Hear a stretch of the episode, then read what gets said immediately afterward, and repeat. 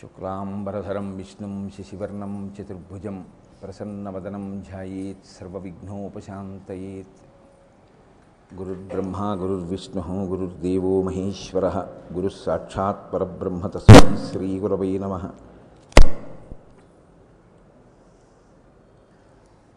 व्यासाय विष्णुरूपाय व्यासरूपाय विष्णवे नमो वै ब्रह्मनिधये वासिष्ठाय नमो नमः। కూజంతం రామ రామీతి మధురం మధురాక్షరం ఆరుహ్య కవితాశాఖాం వందే వాల్మీకికోకిలం శృతిస్మృతిపురాణానాం ఆలయం కరుణాలయం నమామి భగవత్పాదశంకరం లోకశంకరం. వాగర్ధావివ సంపృక్త వాగర్ధ ప్రతిపత్తయే జగత పితరౌ వందే పార్వతీపరమేశ్వరౌ సూక్తిం సమగ్రయతున స్వయమేవ లక్ష్మీ శ్రీరంగరాజమహిషీ శ్రీరంగరాజమహిషీమధురైకటాక్షై వైదగ్ధ్యవర్ణగుణగుంభనగౌరవైర్యాం కండూలకర్ణకుహరా కవయోధయంతి హైమోత్ఫపుండ్రమజహన్మకుటం సునాసం మందస్మితం మకరకుండలచారుగండం బింబాధరం బహుళదీర్ఘకృపాకటాక్షం శ్రీవేంకటేశముఖమాత్మని సన్నిధత్తాం మనోజవం మరుతతుల్యవేగం జితేంద్రియం బుద్ధిమతాం వరిష్టం వాతాత్మజం వనరయూధముఖ్యం శ్రీరామదూతం శిరసా నమామి. ఆపదామపహర్తారం దాతారం సర్వసంపదాం లోకాభిరామం శ్రీరామం భూయో భూయో నమామ్యహం. శ్రీరామచంద్రం శ్రితపారిజాతం సీతాముఖాంబోరుహచిజ్జరీక. సమస్తకల్యాణగుణాభిరామ నిరంతరం మంగళమాతనోతు. హరి ఓం వేయండి వేస్తారా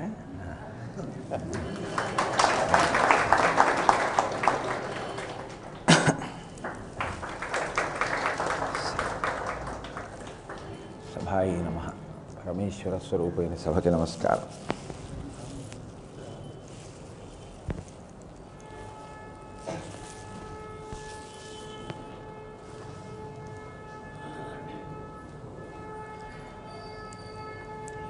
శ్రీకాళహస్తీశ్వర శతకం గురించి నేను మీతో ప్రస్తావన చేస్తున్నాను. దూర్జటి అత్యద్భుతమైనటువంటి కవితారచన చేశారు అందులో. ఒక్కొక్క పద్యం అనేక స్థాయిలలో బహుభంగిమలు అనుభవించవలసినటువంటి రీతిలో రచన చేశారు.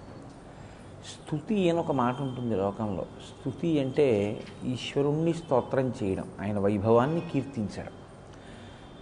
అందులో మళ్ళీ నిందాస్తుతి అని ఒకటి ఉంటుంది. నిందాస్తుతి అంటే పైకి చూస్తే ఆయన్ని నిందించినట్లు ఉంటుంది విమర్శించినట్లు ఉంటుంది తక్కువ చేసినట్లు ఉంటుంది కానీ అందులో చాలా గంభీరమైనటువంటి రహస్యాలు దాగి ఉంటాయి. అటువంటి అద్భుత రచనా ప్రక్రియతో దూర్జటి చేసినటువంటి ఒక పద్యాన్ని మీకు ఇవాళ నేను ఆవిష్కరించే ప్రయత్నం చేస్తాను. అందులో దూర్జటి అంటారు వన్నీ ఏనుగుతోలు దుప్పటము బువా కాలకూటంబు. చేగిన్నే బ్రహ్మకపాలము ఉగ్రమగు భోగే కంఠహారంబు మేల్ నిన్నీలాగున నుండియున్ తెలిసియున్ నీ పాద పద్మంబునన్ చేర్చిన్ నారాయణుడిట్లు మానసమున్ శ్రీకాళహస్తీశ్వర ఆయన ఇందులో కాళహస్తీశ్వరుణ్ణి ప్రశ్న వేశాడు ఓ కాళహస్తీశ్వర ఆ శతకానికి మకుటం అదే దశరథి కరుణాపయోనిధి అన్నట్లు ఆయన కాళహస్తీశ్వర అని పిలుస్తూ ఉంటాడు. పిలిచి ఆయన ఒక ప్రశ్న అడిగాడు. నీ రూపం గురించి నేను విన్నానయ్యా ఇలా ఉంటావు అని నాకు అర్థమైంది. నువ్వు వన్నే ఏనుగుతోలు దుప్పటము. నువ్వు కట్టుకునేది ఒక ఏనుగు యొక్క చర్మాన్ని ఒలిచి కరిచర్మాంబరధారి అని కదా ఆయనకి సంబోధన. ఏనుగు తోలు కట్టుకుంటావు. వన్నే ఏనుగు తోలు దుప్పటము. బువ్వా కాలకూటంబు. అచ్చమైన తెలుగు మాట వేశారు. బువ్వా. బువ్వ తింటావా నాన్న? అంటాం. బువ్వ అంటే అన్నం. బువ్వా కాలకూటంబు. నువ్వు తిన్నావు అని లోకంలో తెలిసున్నవి రెండే రెండు ఇప్పటిదాకా. ఒకటి నువ్వు తిన్నావు అని లోకంలో తెలుసున్నది తిన్నడు తీసుకొచ్చి పెట్టినటువంటి ఎంగిలి మాంసం. రెండవది నువ్వు తిన్నటువంటి హాలాహలం. కాబట్టి నేను మొదటి దాన్ని ప్రస్తావన చేస్తాను ఇంకొక పద్యంలో ఆయన మాంసాహారాన్ని కూడా ప్రశ్న వేశాడు. ఇక్కడ అన్నారు ఆయన బువ్వా కాలకూటంబు. లోకంలో ఎవరైనా విషం కలవకుండా చూసుకుని తింటారు. బూజు పట్టకుండా చూసుకుని తింటారు. ఎందుకంటే బూజు విషతుల్యం కాబట్టి ఆ బూజు పట్టిన పదార్థాన్ని ఎవరు తినరు. ఊరగా ఎంత పెట్టుకుని తడి తెగిలి బూజు పట్టేసినా అయ్యో బూజు తీసి తిందామని ఎవరు తినరు. ఇంకా ఆ జాడీ తీసుకెళ్ళి అవతల పడేస్తారు. అటువంటిది నువ్వు ఏకంగా హాలాహలాన్ని తింటుంటావు కాలకూట విషయాన్ని తింటుంటావు. బువా కాలకూటంబు. చేగిన్ని బ్రహ్మకపాలము. పోనీలే తిన్నది ఎప్పుడో తిన్నావు దాని గురించి మాకెందుకు? నువ్వు తినే పాత్రో ఎవడైనా బంగారు కంచంలో తింటాడు. బాగా ఈశ్వర్యవంతుడంటే. అది లేకపోతే ఓ వెండి కంచంలో తింటాడు. అది లేకపోతే ఓ స్టీల్ కంచంలో తింటాడు. అది లేకపోతే ఓ ఆకేసుకు తింటాడు. తప్ప అంతకన్నా ఇంకొక రకంగా తినేవాళ్ళని నేను చూడలేదు. నువ్వు బ్రహ్మకపాలము. చేగిన్నె నీకు బ్రహ్మకపాలము. అంటే చేతిలో నువ్వు పెట్టుకునేటటువంటి గిన్నె అయినా తినడానికి పట్టుకునే బ్రహ్మకపాలము. ఆయన కపాలంలో పట్టుకు తింటున్నాడు అని ఎక్కడుంది? ఎక్కడైనా ఉందా అలాగా? కపాలంలో తింటాడని ఉందా? కపాలీశ్వర స్వామి వారి గుడి అని మెద్రాసులో ఉంది. మెద్రాస్ అంటే ఒప్పుకోరేమో. చెన్నైలో ఉంది. కాబట్టి ఆ కపాలీశ్వర స్వామి వారి గుళ్ళో మీరు గమనిస్తే ఈశ్వరుడు కపాలం పట్టుకుని భవతి భిక్షాందేహి అని వెడుతుంటాడు కపాలం చేత్తో పట్టుకుని భిక్షాటన చేస్తే కపాలంలో అరటిపండు వేశారనుకోండి. అరటిపండు వేస్తే మరి ఇప్పుడు అరటిపండు తినాలా? మరి కపాలంలోది తింటున్నాడా? కపాలంలోది తింటున్నాడు కాబట్టి చేగిమ్మె అంటే చేతిలో పెట్టుకుని అన్నం తినడానికి ఉపయోగించేటటువంటి పాత్ర కపాలము పట్టుకున్నవాడేనా? చేగిన్నే బ్రహ్మకపాలము ఉగ్రమగు భోగే కంఠహారంబు. అదేదో బురద పాము లేకపోతే ఇంక అసలు ప్రాణం ఊడిపోతున్న పామో కాదు అది అది ఉగ్రమగు చాలా భయంకరంగా ముసలు కొడుతూ ఇలా పడగ విప్పి ఉండేటటువంటి పాము. ఏదో ఇలా వేళ్ళాడుతూనో పాకుతోనో పారిపోవడానికి సిద్ధంగానో ఉన్న పాము కాదు. మెడకి చుట్టుకుని పడగ విప్పినటువంటి పాము. అది కూడా ఓ త్రాచు పాము కాదు ఒక నాగు పాము కాదు అది వాసుకి. అంత భయంకరమైన పాము. కుక్షి అని కన్నడ దేశంలో ఒక క్షేత్రం ఉంది. కుక్షి క్షేత్రంలో వాసుకి లోపల ఉంటారు. వాసుకి లోపల ఉన్న కారణం చేత ఇప్పటికే ఆయన విషపు జ్వాలలు వస్తుంటాయి ఆ విషపు జ్వాలలు మనం తట్టుకోలేమని బయట గరుడ స్తంభం ఉంటుంది. గరుడ స్తంభం ఈ విషపు జ్వాలల్ని హరిస్తుంది. అందుకని దేవాలయ దర్శనం కుక్షిలో చాలా లోపలికి వెళ్ళి చేయడం కుదరదు. గరుడ స్తంభం దగ్గరే ఆపేస్తారు. గరుడ స్తంభం దగ్గర నిలబడి లోపలికి దర్శనం చేయాలి సుబ్రహ్మణ్యుణ్ణి. కారణం ఏమంటే వాసుకి తపస్సు చేశాడు ఆయన కోసం. కానీ ఆయన ఊపిరి విడిచిపెట్టాలిగా వాసుకి. విడిచిపెడితే విషజ్వాల. ఆ విషజ్వాలని మనం తట్టుకోలేమని కుక్షి సుబ్రహ్మణ్య క్షేత్రంలో గరుడ స్తంభం దగ్గర నిలబెడతారు. అటువంటిది ఆ వాసుకి మెడలో వ్రేలాడుతూ పడగ విప్పి ఉంటాడు ఇలా చెవి పక్కన. ఉగ్రమగు భోగే కంఠహారంబు. మెళ్ళో నువ్వు వేసుకున్నటువంటి హారం చూస్తే ఒక పెద్ద పావు. నిన్నీలాగున నుండియున్ తెలిసియున్ మేల్. ఒక కితాబ్ ఇచ్చారు దుర్జటి మేల్. చాలా మంచిది. అబ్బో ఎవరు వేసుకున్నారు ఇలాగా? ఎవరు వేసుకోరు? ఇంట్లో టాయిలెట్ బాక్స్ అంటే బీరువాలో ఏదో గొలుసులు పెట్టుకునే పెట్టి చెస్ట్లో ఎక్కడో ఉంటుంది.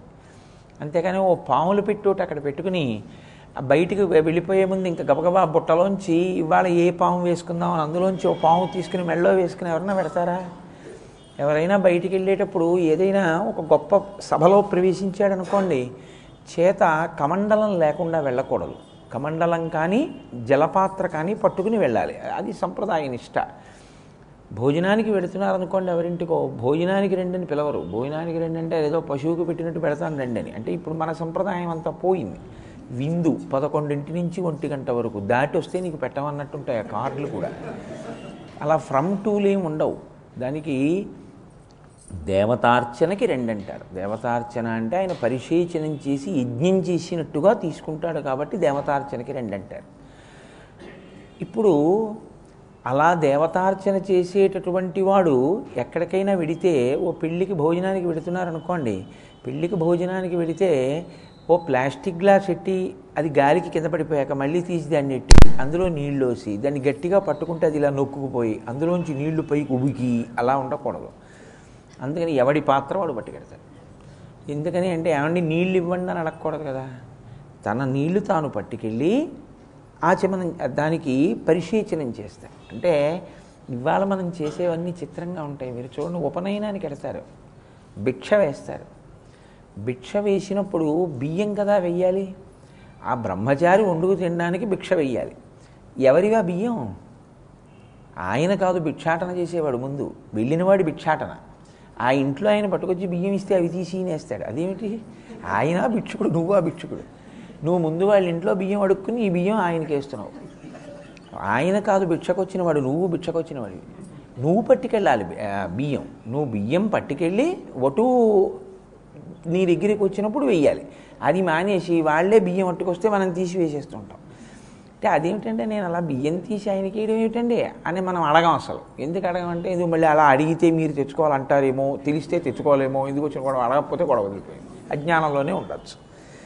ఇవి మీకు చెంద అవసరమా నా వంటి వాడికి. కాబట్టి ఉగ్రమగు భోగి కంఠహారంబు. పావులు మెళ్ళో వేసుకుంటావు. బ్రహ్మకపాలాన్ని చేత్తో పట్టుకుంటావు. ఉగ్రమగు భోగి కంఠహారంబు బ్రహ్మకపాలము చీగిన్నే మేల్. అబ్బో చాలా బాగుందయ్యో ఇలా ఎవరు లేరు. నీకే కొత్త ఫ్యాషన్ వచ్చింది. ఇంతవరకు నాకు బాగానే ఉంది కానీ శంకరా ఇలా ఉన్నావు కదా నువ్వు నీ దగ్గరికి ఎవరు రాకూడదు కదా? నిన్ను అభిమానించే సంఘాలు ఉండకూడదు. ఎందుకు ఉండకూడదు అంటే మీరు ఒకటి ఆలోచించండి. గదిలో ఆయన కూర్చున్నారండి ఓసారి వెళ్ళండి అన్నారు అనుకోండి. ఎవరి దగ్గరికి వెడతారు మీరు? ఆయన ప్రశాంతంగా కూర్చుంటే మీరు లోపలికి వెళ్ళాలి. అసలు ఆయన పావుని పెట్టుకుని ఉన్నాడు అనుకోండి. ఇప్పుడు మీరు వెళ్ళి నమస్కారం చేద్దామని అంత దూరంలో ఉంటే అది చూస్తోంది ఇలాగా. ఇప్పుడు మీరు కాళ్ళకి దండం పెడుతుంటే అది ఆయనేమో అర్ధనిమీలిత నేత్రాలతో ఉంటాడు. చూస్తున్నాడో తెలియదు చూడలేదో తెలియదు. ఇప్పుడు అది మీద పడితే? పై బ్రహ్మ కపాలం చేతిలో ఉంది. ఎవరికైనా చేతిలో కపాలం పట్టుకుని ఉంటే కొంచెం భయం వేస్తుందా? లేదా పుర్రెని చూస్తే భయం ఏదండి పుర్రెని చూస్తే భయం వేస్తుంది. అంటే ఉన్నవన్నీ పుర్రెలే అనుకోండి మనకున్నది అదే. కాబట్టి ఆ కపాలం చేతిలో చూస్తే భయంగా ఉంటుంది. మరి ఇలా ఉంటావు కదా ఏదో తెలియక గబుక్కున అటు- నుంచి ఇటు వెళ్ళిపోతూ గబుక్కుని తగిలాడు అనుకోండి సారీ ఏమనుకోకండి నేను ఇలా చూసి అయ్యో ఇదేంటి ఇలా ఉన్నాడని వెళ్ళిపోతే వేరు. దూర్జట్ అంటున్నాడు నిన్నీలాగున నుండి తెలిసియుం. నువ్వు ఇలా ఉంటావని బాగా తెలుసు. తెలిసి నారాయణుడిట్లు చేర్చే మాన మానసమున్. నారాయణుడు తన మనస్సు నీ దగ్గర ఎలా పెట్టాడయ్యా? శ్రీకాళహస్తీశ్వర ప్రశ్న వేశాడు. అంటే ఇప్పుడు ఇందులో శంకరుణ్ణి ఏమైనా పొగిడాడు ఆయన? ఏమీ లేదు. చాలా అసహ్యంగా ఉంటాడని చెప్తున్నాడు. నిజంగా అంతేనా శంకర స్వరూపం? అలా కాదండి అని నేను అన్నాను అనుకోండి. మీరేం ఒప్పుకోరు. బోల్డ్ ఫోటోలు చూసాను నువ్వు అలా మాయ మాటలు ఏం మాట్లాడకంటారు కదా? అలా ఉంటాడని నేను చెప్పవలసి ఉంటుంది. అలా ఉంటాడండి అనాలి. అలా ఉంటే ఇప్పుడు నారాయణుడు ఆయన దగ్గర మనసు పెడితే ధూర్జటికి ఏమిటి బాధ? అంటే ఒక్కటే గుర్తుపెట్టుకోండి లోకంలో మాట అంటాం. ఏంటంటే అంత అందమైన అమ్మాయి అంత లక్షణంగా లక్ష్మీదేవిలా ఉంది. వీడెక్కడ దొరికాడండి ఆవిడకి? ఈవిడ వీడిని ఎలా ప్రేమించింది అంటూ ఉండరు? అలా ఆయన చూస్తే మహాందగాడు ఆయన ఎప్పుడూ ఏది ముట్టుకున్నా ఏది పట్టుకున్నా చాలా శోభాయమానంగా ఉన్నవే పట్టుకుంటాడు అటువంటివే పెట్టుకుంటాడు. జలధరదేహు నాజాను చతుర్బాహు సరసీరుహక్షు విశాలవక్షు జారు గదా శంఖ చక్ర పద్మ విలాసు కంఠ కౌస్తుభమణి కాంతిభాను కమనీయ కటిసూత్ర కంకణ కేయూర శ్రీవత్సలాంచనంచిత విహారు మరుకుండల ప్రభాయుత కుంతలలాటు వైఢూర్య మణిగణ వరకిరీటు బాలు పూర్ణేందు రుచిజాలు భక్త లోకపాలు సుగుణాలవాలు కృపావిశాలు చూచి తిలకించి పులకించి చోద్యమంది ఉబ్బి చెలరేగి వసుదేవుడు ఉత్సహించే అన్నారు పోతన గారు భాగవతంలో. అంత అందగాడైన శాంతాకారం భుజగశైనం పద్మనాభం సురీశం విశ్వాధారం గగనసదృశం మేఘవర్ణం శుభాంగం లక్ష్మీకాంతం కమలనయనం యోగిహృద్యానగమ్యం వందే విష్ణుం భవభయహరం సర్వలోకైకనాథం. అటువంటి స్వరూపం ఉన్నవాడు విష్ణువు పరమమంగళప్రదుడు. ఎంతో అందంగా ఉంటాడు. అంత అందంగా ఉన్నవాడికి నువ్వెలా నచ్చావు? పైగా పురుషుడు పురుషుణ్ణి ప్రేమిస్తే చాలా అసహ్యంగా ఉంటుంది. స్త్రీ స్త్రీని ప్రేమిస్తే ఆయ ఆవిడ ఎందు నా మనసు పెట్టుకున్నానండి అని ఆవిడ అందానికి నేను వశురాలను అయ్యాను అంటే అది అంత అందంగా ఉండదు అది అసహ్యంగా ఉంటుంది. పురుషుడు స్త్రీని స్త్రీని పురుషుడు ప్రేమిస్తారు సౌందర్యోపాసన ఎందు.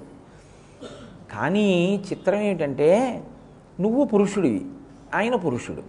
నువ్వు అందగాడివి ఆయనేమో ఇటువంటివన్నీ పట్టుకుంటాడు. నువ్వేమో ఆయన ఎందు చాలా మనసు పెట్టేశావు తీసుకెళ్ళి. పెట్టేసి ఊరుకున్నావా? ఆయనలో సగ భాగం కావాలని తపస్సే చేశావు. అసలు నువ్వు ఆయనకి ఎలా నిచ్చావు? కాళహస్తీశ్వర అని అడిగాడు.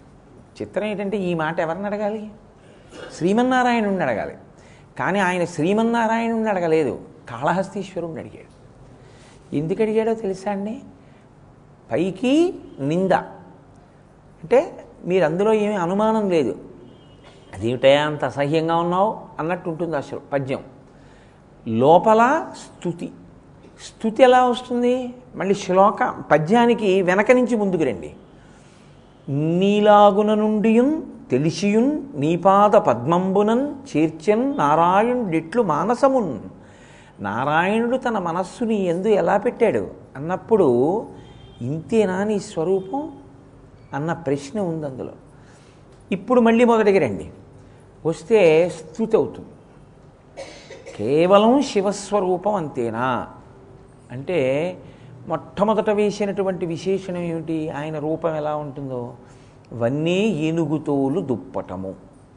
శంకరుడు కేవలంగా ఒక ఏనుగుతోలు కట్టుకుని ఉంటాడు. అంటే ఎప్పుడూ ఒక ఏనుగుతోలే కట్టుకుని ఉంటాడని మీరు అనుకోకూడదు. ఆయన ఆయనంత అందగాడు లేడు. ఆయన కట్టుకోనటువంటి పట్టు బట్టలేదు అంత అందమై విచిత్ర వసనం చ దానానాభూషణ భూషితం అన్నారు వ్యాసుల వారి శివమహాపురాణంలో. అంత అందమైన బట్ట కడతాడాయన మరి ఈయన అంటున్నారు నువ్వు ఏనుగుతోలు కట్టుకున్నావు అంటున్నారు. ఏనుగుతోలు నిజంగా కట్టుకున్నాడు ఆయన ఎప్పుడైనా? ఏనుగుతోలు శంకరుడు కట్టుకున్నాడు అని అనడమే కానీ ఆయన ఏనుగుతోలు కట్టుకోవలసిన అవసరం ఎందుకు వచ్చింది ఇది ఎక్కడైనా దీనికి సంబంధించినటువంటి గాథ పురాణాంతర్గతంగా ఉందా? అంటే శివమహాపురాణంలోనే ఉంది. గజాసురుడని ఆయనకి పరమశివుడితో యుద్ధం వచ్చింది. అదొక చిత్రమైన పరిస్థితిలో వచ్చింది ఆ యుద్ధం. వస్తే శంకరుడప్పుడు తపస్సమాధిలో ఉన్నాడు. తపస్సమాధి అంటే మీరు ఒకటి గుర్తుపెట్టుకోవాలి. శంకరుడు దిగంబరుడు అంటుంటాం. దిగంబరుడు అంటే రెండర్థాలు. దిగంబరుడు అంటే ఒంటి మీద బట్ట లేనివాడు అని ఒక అర్థం. దిక్కులు అంబరములుగా కలిగినవాడు అని ఒక అర్థం. అంతటా నిండిపోయినవాడు కాబట్టి ఆయనకి పంచెల చాపు కట్టేవాడు ఎవడు ఉండడు. ఇంకా ఆయనకి పంచెల చాపేవాడు నేస్తాడు? వస్త్రోద్ధూత విధౌ సహస్రకరత అంటారు శంకరాచార్యులు వారి శివానందలహరిలో. నీకు పంచి ఇవ్వాలంటే నాకు వెయ్యి చేతులు ఉండాలన్నారు.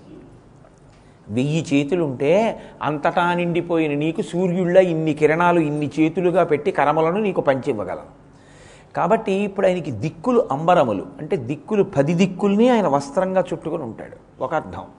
దిగంబరుడు. అసలు బట్టే కట్టుకోడు.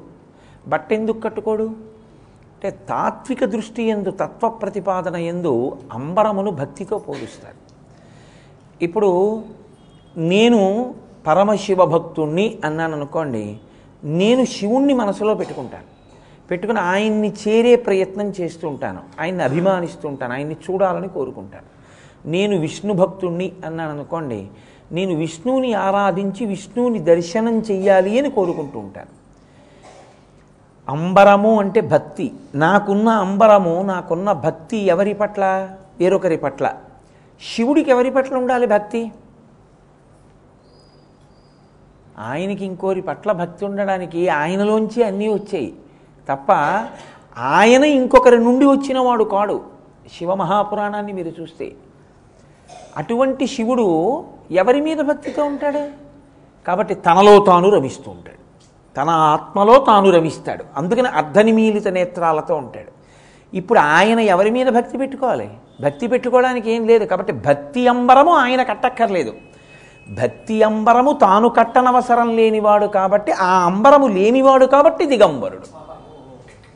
అందుకని దిగంబరుడు తప్ప బట్ట లేక బట్ట కట్టుకోకూడదని పిచ్చివాడై బట్ట కట్టుకోనివాడు కాడు. తాను వేరొకరి ఎందు భక్తి పెట్టడానికి తనకన్నా పైన వేరొకడు లేనివాడు కనుక. అలానే ఎక్కడుంది? పార్వతీ కళ్యాణం జరుగుతుంటే పార్వతీదేవికి ప్రవర చెప్పారు. బ్రహ్మగారు బ్రహ్మస్థానంలో కూర్చున్నారు. నారద మహర్షి వచ్చి కూర్చున్నారు. నారదుడు పార్వతీ పరమేశ్వర కళ్యాణం కదా అని సంతోషంగా వీణ వాయిస్తున్నాడు. మేము ఇది యథార్థంగా చేసాం పార్వతీ కళ్యాణం కాకినాడలో. ఆ నారదుడు వీణ వాయిస్తుంటే శంకరుడి యొక్క ప్రవర ఎవరికీ తెలియలేదు. శంకరుడికి అమ్మెవరు నాన్నెవరు? అది తెలిస్తే కదూ? ఆ తర్వాత తాతగారు ఎవరో ముత్తాతగారు ఎవరో చెప్తే అక్కడి నుంచి నప్తే పౌత్రే అలా చెప్పుకుంటూ రావడానికి? ఇప్పుడు ఎలా చెప్తారు అసలు? పెళ్ళి కొడుకుని వెళ్ళి ఏమయా మీ అమ్మగారు నాన్నగారు ఎవరంటే ఏమీ తెలియకుండా పిల్లలు ఎలా ఇచ్చామని అడగరు?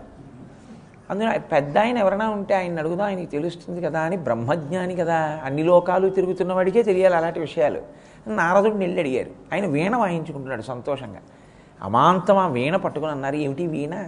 ఓ పక్క ప్రవర తెలియక చస్తుంటే నీకేమైనా తెలుసా? శంకరుడి ప్రవర అన్నారు. అంటే ఆయన అన్నాడు మీ మొహం ఇట్సా శంకరుడికి ప్రవర ఏమిట్రా? ఆయనకి ప్రవర ఉండదు. ఆయనే ఆది నిత్యాయ త్రిగుణాత్మనే పురజితే కాత్యాయని శ్రేయసే సత్యాయ అద్య కుటుంబిని ఆద్య కుటుంబం అదే మొదలు. పార్వతీ పరమేశ్వరులిద్దరితోటే మొదలు లోకం. అంతకు ముందెవరూ లేరు ఆయనలోంచి అన్నీ వచ్చాయి. కాబట్టి ఇప్పుడు శంకరుడికి ప్రవరెవరు చెప్తారు? ఆయనకి తండ్రి ఏమిటి? అసలు ఆ ప్రశ్న ఏమిటి ఆయన నాదస్వరూపుడు. ఏనాడు ప్రణవం పుట్టిందో మొట్టమొదట. అందులో ఉన్నటువంటి జుమ్ అనేటటువంటి నాదం ఆయన అయ్యాడు. కాబట్టి అందుకే నేను నాదంగా ఉపాసన చేస్తున్నాను అన్నారు.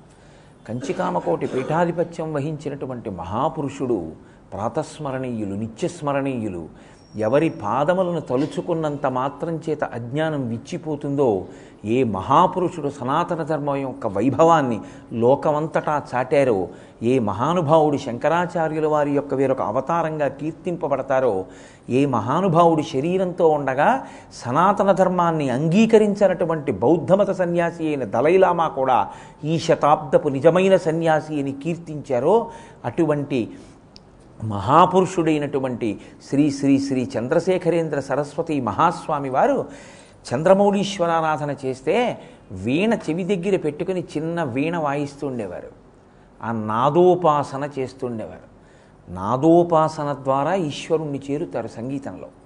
ఆ నాదము ఆయన స్వరూపం. అటువంటి నాదస్వరూపుడైనటువంటి పరమశివుడు ఆయనకి ఆద్యంతములేమిట్రా ఆయనకి తండ్రి ఏమిటి? ఆ ప్రశ్న ఏమిటన్నాడు నారదుడు? అప్పుడు పార్వతీ కళ్యాణం జరిగింది. కాబట్టి ఆయన కన్నా ముందెవరూ లేనప్పుడు ఆయన ఎవరిని భక్తితో కొలుస్తాడు ఇంకా?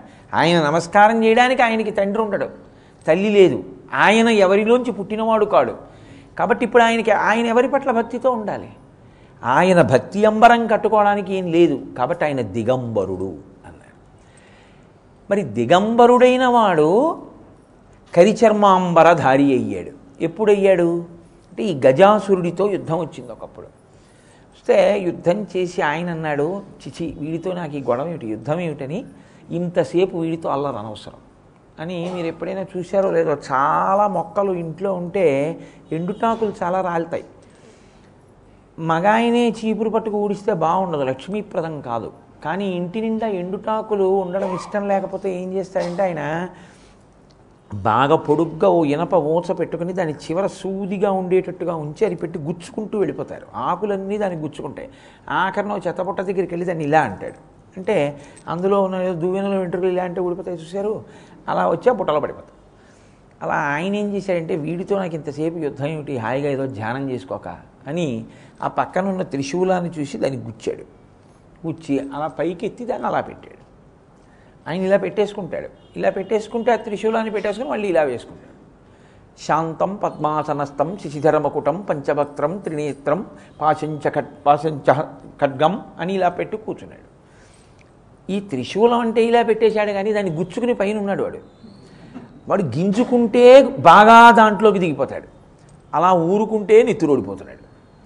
వాడు పైనుంచి చూసి అన్నాడు అరే రే ఇంతటి మహాత్ముడు ఇంతో నాకు యుద్ధం ఏమిట్రా అని పోన్లేవయ్యా నీ చేతిలో చచ్చిపోతే చచ్చిపోయాను కానీ నీ త్రిశూలం ధాటికి నిన్ను చూస్తే నాకు కోరికగా ఉంది ఒక్క పని చేసి పెడతావా అన్నాడు శంకరుణ్ణి.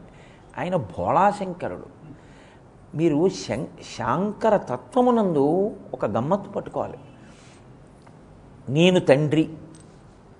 నాకు పది మంది కొడుకులు ఉన్నారనుకోండి ఒకడు ధూర్తుడు ఒకడు దొంగ. భగవంతుడి దయవల్ల నాకు ఎప్పటికీ అలా జరగకుండా కాక. అంటే ఉదాహరణకి ఇస్తాను మీకంటే బాగుండదు కదా? అందుకని నాకండం ఓడు దొంగ ఓడు ధూర్తుడు ఒకడు తెంపరితనం ఉన్నవాడు. అయినా నా షష్ఠి పూర్తికి అందరినీ పిలవాలా? ఎందుకని? వాళ్ళందరికీ నీ తండ్రిని. కాబట్టి ఇప్పుడు దొంగ తెంపరి ధూర్తుడు అందరూ వస్తారు. అందరూ ఏమంటారు? ఎవరండి మీరు? ఎప్పుడు చూడలేదు మిమ్మల్ని అంటే కోటేశ్వరారు మూడు అబ్బాయినండి అంటాడు కదా వాడు. కోటేశ్వరారు వీడు మీరు మూడు మూడో అబ్బాయి ఆ పేపర్లో వీడు ఫోటో చూస్తుంటాం అప్పుడప్పుడు రైల్వే స్టేషన్లలోనూ అన్నారు అనుకోండి నేను ఏమనాలి అబ్బాయి వాడు మా అబ్బాయి కాదండి అంటానేంటి? మా అబ్బాయినండి నా ప్రారంభం ఏమిటో వాడు మాట నా దగ్గర ఉంటే మాత్రం ఇలా ఉంటాడు. నాన్నగారి దగ్గర ఉన్నంతసేపు భయం. నాన్నగారు వెళ్ళిపోయినా నాన్నగారి దగ్గర నుంచి వాడు వెళ్ళిపోయినా విజృంభిస్తాడు. జగత పితరం వందే పార్వతీ పరమేశ్వరవు అయితే రాక్షసులకి తండ్రి ఎవరండి? దొంగకి నా కొడు నా కొడుకు దొంగ అయితే దొంగకి నేను కొడుకునే నేను తండ్రినే అని అంగీకరించినట్టు రాక్షసులకి తండ్రి ఎవరవ్వాలి? ఆయనే.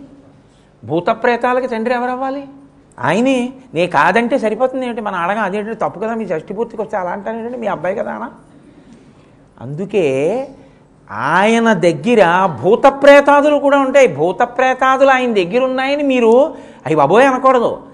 ఆయన దగ్గర ఉన్నాయి కాబట్టి మీరు ఈయనకి నమస్కారం చేస్తే నాన్నగారి జో నాన్నగారికి వీడు ఇష్టడు. వీడి జోలికి వెళ్ళామంటే వీడి నాన్నగారికి చెప్తాడు శంకరా మీ అబ్బాయి నన్ను ఇబ్బంది పెడుతున్నాడు అంటాడు. ఆయన పిలిచి ఎరా నువ్వు నా మాట వింటలేదు అని త్రిశూలం పట్టుకుంటాడు.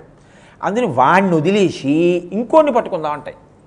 ఇప్పుడు ఆయనకి భూతప్రేతాలు లొంగుండడం మీకు మేలా? మీకు ఏమైనా కీడా? మీకు మేలే? మీ జోలికి రావు? మీకెందుకు భయం? ఆయన దగ్గర భూతప్రేతాలు ఉంటే అది ఆయన తండ్రితనం. లోకములకు తండ్రిగా శంకరుడు ఉండడం అంటే ఆయన చుట్టూ భూతప్రేతాలు కూడా ఉంటాయి అంటే అది ఆయన యొక్క గొప్పతనం. అలా ఉంటాడు మహానుభావుడు. అందుకే కాళిదాస మహాకవంతటి వాడు స్తోత్రం చేస్తే వాగర్ధావివ సంపృక్తౌ వాగర్ధ ప్రతిపత్తయే జగత పితరౌ వందే పార్వతీ పరమేశ్వరవు అన్నాడు. కాబట్టి ఇప్పుడు ఈ త్రిశూలం మీద ఉన్నటువంటి గజాసురుడు అన్నాడు నాకు ఒక్క కోరికగా ఉందాయా నేను బతికున్న నాళ్ళు నీకు చేసింది లేదు. ఏం అదృష్టం? నీ త్రిశూలానికి గుచ్చుకుని అలా ఉన్నాను పైన. చక్కగా నువ్వు ధ్యానం చేసుకుంటుంటే చూస్తున్నాను. బహుశ ఈ కీర్తి ఎవరికి దక్కల? శత్రుత్వం అయితేనే నీ త్రిశూలపు దెబ్బ తిన్నాను. నెత్తురంతా ఓడిపోయాక ఇప్పుడు భక్తి కలిగింది. నువ్వెవరో తెలిసింది నాకు. నీ త్రిశూలం దెబ్బ తగిలితే ఒక్క ఉపకారం చెయ్యి. కాసేపట్లో నేను శరీరం వదిలిపెట్టేస్తాను. వదిలిపెట్టేసిన తర్వాత ఏనుగు కళేబరం తగిలి ఉంచరుగా? నువ్వు ఆ త్రిశూలం తీసి ఏం చేస్తావంటే అలా అంటావు. నేను ఏ పర్వతాల అవతల వెళ్ళి పడతాను అలా చేయకు దూరంగా పారేయకు. ఏదో అదృష్టం. నీ శరీరాన్ని తగిలాను యుద్ధంలో. నీ త్రిశూలానికి గుచ్చుకున్నాను కదూ? నేను చచ్చిపోగానే నా తోలు ఒలిచి నువ్వు కట్టుకో. కట్టుకుంటే కనీసం చచ్చిపోయాక నా చర్మం ఆయనకి పనికొచ్చిందని ధన్యత పొందుతానన్నాడు. చీనోరు మొయ్యి అనాలి. ఇంత యుద్ధం చేసి ఇప్పుడు నీ తోలు టొల్చుకోనా మళ్ళీ? అని అలా ఆయన అన్నాడు. తథాస్తు తండ్రి అండి ఇన్ని తప్పులు చేయనివ్వండి. ఎంత అల్లరి చేయనివ్వండి. మార్కులు రాలేదు కాలేజీకి వెళ్ళటం లేదని తెలియనివ్వండి. వాడు ఇంటికి వచ్చి నాన్నగారిని చూసి భయపడి నక్కి ఎక్కడో కూర్చుంటే తండ్రి వాడు వచ్చాడని తెలుసుకుని భోజనం చేసేసి అక్కడే కూర్చున్నాడు అనుకోండి పది అయింది వాడు వస్తాడేమో అని చూశాడు. వాడు ఎదరపడలేదు. తండ్రి మనసులో చాలా దిగులుగా ఉంటుంది. అయ్యో వీడి దారి తప్పాడని. తాను పడక గదిలోకి వెళ్ళిపోయి పడుకుంటూ భార్య కూడా వస్తే అన్ని గదులు తాళం వేసేస్తున్నాడు ఆయన అన్నాడు నేను చూశాను. వెళ్ళి వాడికి అన్నం పెట్టిరా. అంటే ఎందుకంటాడు? తండ్రితనం అండి అది. ఆ తండ్రితనం బయట పడలేడు కానీ వాడికి అన్నం పెట్టంటాడు. కదా? మన్నించగలగడం తండ్రి యొక్క లక్షణం కానీ బయట పడలేకపోవడం తండ్రి లక్షణం. ఎందుకంటే వాడికి క్రమశిక్షణ కావాలని. అందుకే పురుషుణ్ణి పర్వతంతో పోలుస్తారు స్త్రీని సముద్రంతో పోలుస్తారు. ఇదే కారణం. పురుషుడు ఇన్ని ఉండనివ్వండి ఏడిస్తే బాగుండదు ఏడవడు. పర్వతం ఏం సంతోషంగా ఉందనుకుంటున్నారా? ఎలకలు బొరియలు పెట్టేస్తాయి పెద్ద పుల్లు తిరుగుతుంటాయి పుట్టలు పెట్టి పావులు దూరుతాయి. ఇవన్నీ బాధలేగా? అయినా అలా ఎత్తుగా నిలబడి ఉంటుంది తానేం కష్టం లేనట్టుంటుంది ఏం ఏడవదు. సముద్రం ఆడదాంతో పోలుస్తారు. ఎందుకో తెలుసా అండి? ఆవిడ్ని చూడ్డానికి అబ్బా ఆవిడకి ఏమిటి అనిపిస్తుంది కానీ ఆ ఇంట్లో అత్తగారితో ఎన్ని బాధలు ఉన్నాయో మామగారితో ఎన్ని బాధలు ఉన్నాయో ఇంటికి వచ్చే వాళ్ళతో ఎంత బాధలు ఉన్నాయో ఒక్కరోజు టిఫిన్ తినడానికి ఉండదు. ఇలా టిఫిన్ పెట్టుకునేటప్పటికి కాలింగ్ బెల్ అన్నా మోగుతుంది ఫోన్ అన్నా మోగుతుంది. ఇంటికి అలా వస్తూనే ఉంటారు. రా ఒక్కనాడు పదింటికో రాత్రి పదకొండింటికో ఆకలి చచ్చిపోయాక పలహారమే తప్ప ఒక్కనాడు వేళ పట్టును తినడానికి ఉండదు. ఆయన్ని కట్టుకున్న ప్రారంధం పైకి ఆయన భార్య అని పేరు గౌరవం. ఆవిడ నిజానికి వేళ పట్టును తినే పలహారం కూడా ఉండదు జీవితంలో. అయినా ఇంతటి బడబాగ్నిని ఇంత బాధని కడుపులో పెట్టుకుని పైకి సముద్రం పొంగిపోతూ సంతోషపడిపోతున్నట్టు అంత సంతోషంగానూ కనపడుతుంది. అందువల్ల కదా ఇద్దరు ఆ దాంపత్యానికి ఆ పేరు వచ్చింది అంత గొప్పతనం వచ్చింది. ఆవిడ దాచుకోకుండా పైకి వదిలింది అనుకోండి బడబాగ్ని ఆయన గౌరవం పోయింది ఇంకా. కదండి? అందుకని స్త్రీని సముద్రంతో పోలుస్తారు పురుషుణ్ణి పర్వతంతో పోలుస్తారు. ఇప్పుడు ఆయన తండ్రితనం అటువంటిది ఆయన అన్నాడు అలాగే కట్టుకుంటాలి అన్నాడు. ఇప్పుడు ఆ ఏనుగు ఆ గజాసురుడు మరణించాడు. ఇప్పుడు ఆయన తోలు ఒలిచి ఆయన కర్మ అండి. ఆ ఏనుగు ఆ పంచ పైకి కట్టుకుని ఆ ఏనుగు తోలంతా కత్తెట్టుకు ఒలుచుకున్నాడు. ఒలుచుకుని నెత్తురు కారుతున్నటువంటి ఆ ఏనుగు చర్మాన్ని తీసి అదేం పెద్ద పంచ ఓ పన్నెండు పన్నెండు అంచులును పన్నెండు అంగు గజాలు పొడుగును దానికి ఒక పెద్ద అంచు ఉంటాయి అది ఏమైనా డాబుగా కట్టుకోవడానికి. అదో ఏనుగు తోలు. అంచులేని పంచ కట్టకూడదు. నల్లటి పంచ అసలు కట్టుకోరు ఎవరు.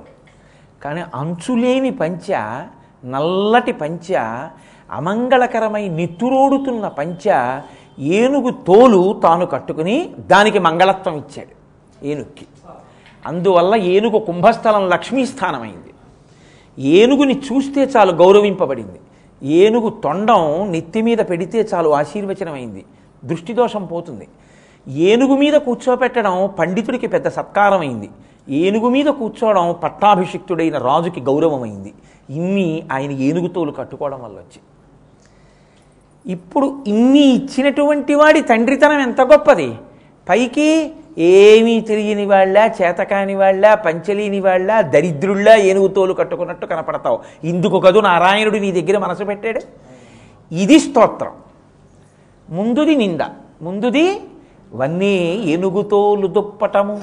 ఏమిటయా? ఏనుగుతోలు పంచగా కట్టుకోవడం అన్నట్టు ఉంటుంది స్తుతి పాఠంగా మీరు దాన్ని మళ్ళీ వెనక నుంచి ముందుకొస్తే ఆయన ఎంతటి ఉదారుడో మీకు చూపిస్తాడు. కాదు దాని ఎందుకు తాత్విక దృష్టి ఉంది? పరమేశ్వరుడు వస్త్రద్వయాన్ని స్వీకరిస్తాడు. ఈశ్వరుడు స్వీకరించేటటువంటి వస్త్రద్వయాన్ని మీరు ఇవ్వలేరు అందుకే శివపూజ అనేటటువంటిది చెయ్యడము అంటే మీరు గుణములను పొందడమే శివపూజ తప్ప బాహ్యమునందు శివార్చన చెయ్యడం అసలు కుదరనే కుదరదు యథార్థమునకు. ఎందుకో తెలుసా అండి? ఆయన వేసుకునేటటువంటి వస్త్రద్వయం ఏదుందో అది మీరు ఇచ్చేది కాదు మీరు ఇవ్వలేరు పులితోలు ఆయనకి ఉత్తరీయం.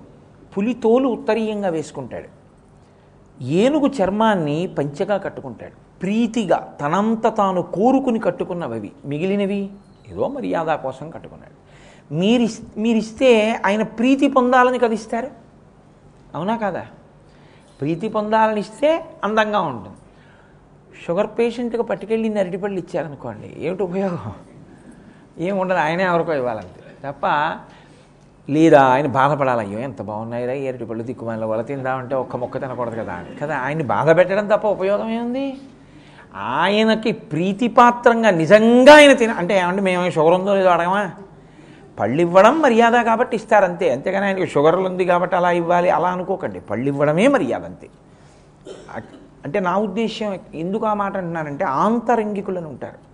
బాగా తెలుసున్నవారు అనుకోండి ఆయన ఇవి తినరు ఇది తింటారు. అప్పుడు ప్రీతితో మీరేం చేస్తారు? ఆయన తినాలి అనుకుంటే ఆయన తినేదే తెచ్చిస్తారు కదా? ఆయన కట్టుకోవాలి ఆయన కట్టుకునేదే తెచ్చిస్తారు. అంతేకాని ఆయన కట్టుకోనిది ఇవ్వరిగా అంచులేని పంచె తెచ్చిచ్చారనుకోండి అమంగళం. కట్టుకోరు కట్టుకోరు అంటే వాళ్ళ ఇంట్లో ఉంచకూడదు. అంచు ఉంటేనే మంగళప్రదం అంచులేని బట్ట కట్టకూడదు. కాబట్టి అంచులేని పంచ కట్టుకున్నావు. కాదు తాత్విక దృష్టితో ఏమిటో తెలుసా అండి? శివుడికి వస్త్రద్వయం ఇవ్వాలంటే ఏనుగు తోలు పులి తోలు రెండు ఇవ్వాలి.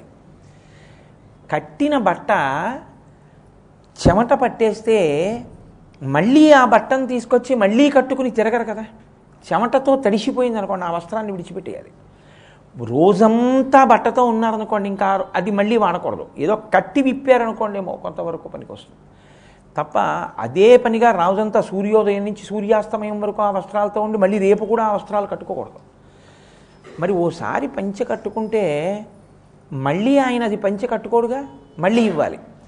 అంటే ఇప్పుడు మీరు ఏనుగుతోలు ఇవ్వాలంటే ఓ ఏనుగుని తేవాలి.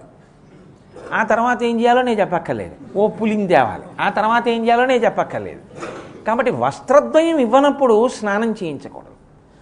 స్నానం చేయండి అని ఎప్పుడు అనాలి? మీరు బట్ట ఇవ్వగలిగితేనే కట్టుకోవడానికి. అంతే. మీరు ఇవ్వలేనప్పుడు మీరు విప్పిన పంచే మళ్ళీ కట్టుకోండి అనకూడదు కదా. కాబట్టి స్నానం చేయమని అడగకూడదు. స్నానం చేయమని అడగను అనుకుంటే అసలు ఆయన్ని మా ఇంటికి రెండని పిలవకూడదు కదా.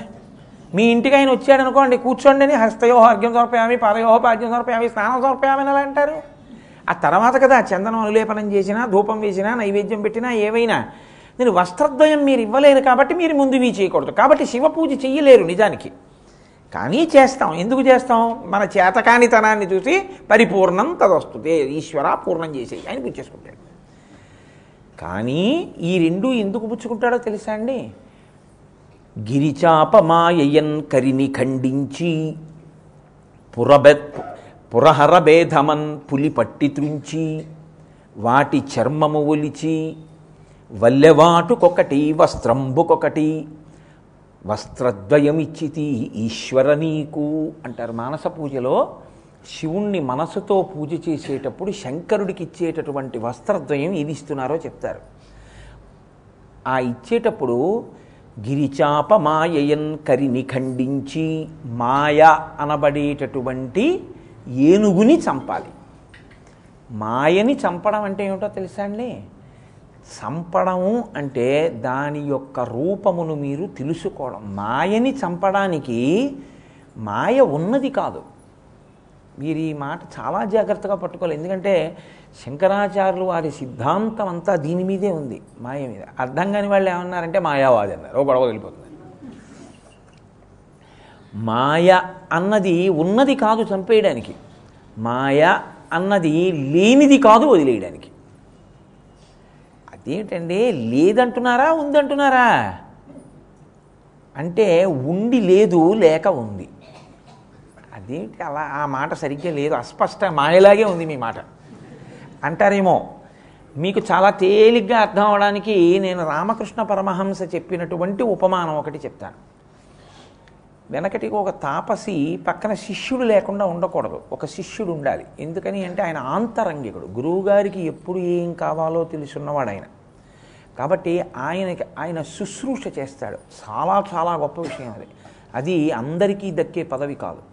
ఒక గురువుగారి దగ్గర ఎవరో నోచుకుంటారు అటువంటి పదవికి. ఆయన శుశ్రూష చేస్తాడంటే గురువుగారికి ఆ వేళకి తల్లి తండ్రి ఎలా సేవిస్తారో ఆయన శరీరాన్ని రక్షించడానికి ఆ వేళకి అది అందించి ఆయన్ని కాపాడుకుంటుంటాడు. శంకరాచార్యుల వారి దగ్గర తోటకాచార్యులు వారు ఉండేవారు అలాగా. కాబట్టి ఒక శిష్యుడు ఉంటాడు. ఎందుకంటే ఆయన ఏదో ధ్యానం చేసుకుంటున్నారు అనుకోండి ఎవరో వచ్చారు. గురువుగారు ధ్యానం చేసుకుంటున్నారు కాసేపు కూర్చోండి. ఆయన ఎంతసేపు చేసుకుంటారో తెలుసు. మళ్ళీ వెళ్ళి గురువుగారు వాళ్ళు వచ్చారు పంపించనా? అంటాడు. అందుకని ఒక శిష్యుడు ఉండాలి. ఉన్న ఒక శిష్యుడు మా అక్క పెళ్ళని వెళ్ళిపోయాడు. ఇప్పుడు శిష్యుడు లేడు. ఎవడో ఒకడు అందాక ఉండాలి? ఎవరైనా వస్తే అంటే పూజ చేసుకుంటున్నారు కాసేపు కూర్చోండి అని చెప్పడానికి. అందుకని ఆ తాపస ఏం చేశారంటే అలా అడవిలో వెళ్ళిపోతూ ఎవరో గొర్రెలు కాసుకునేవాడు కనపడ్డాడు. వాడిని అన్నారు రే నువ్వు ఒక్క రెండు రోజుల పాటు నా పర్ణశాలలో కూర్చోరా. నీకు ఎలాగో ఇల్లు వాకిలి లేదా పక్క పాకలోనేగా ఉంటావు. దాని బదులు నా పర్ణశాలలో కూర్చో. అంటే వాడన్నాడు అయ్యి బాబాయ్ నాకు భయం అండి మీ పర్ణశాలలో కూర్చోవడమే. ఎప్పుడు మేము లోపలికి రాలేదు బయట ఉండే మంచినీళ్ళు కావాలంటే అడుగుతాం మీ శిష్యుడు ఇస్తాడు. మీ పర్ణశాలలో నీ కూర్చోవడం ఏమిటన్నాడు. కాదు.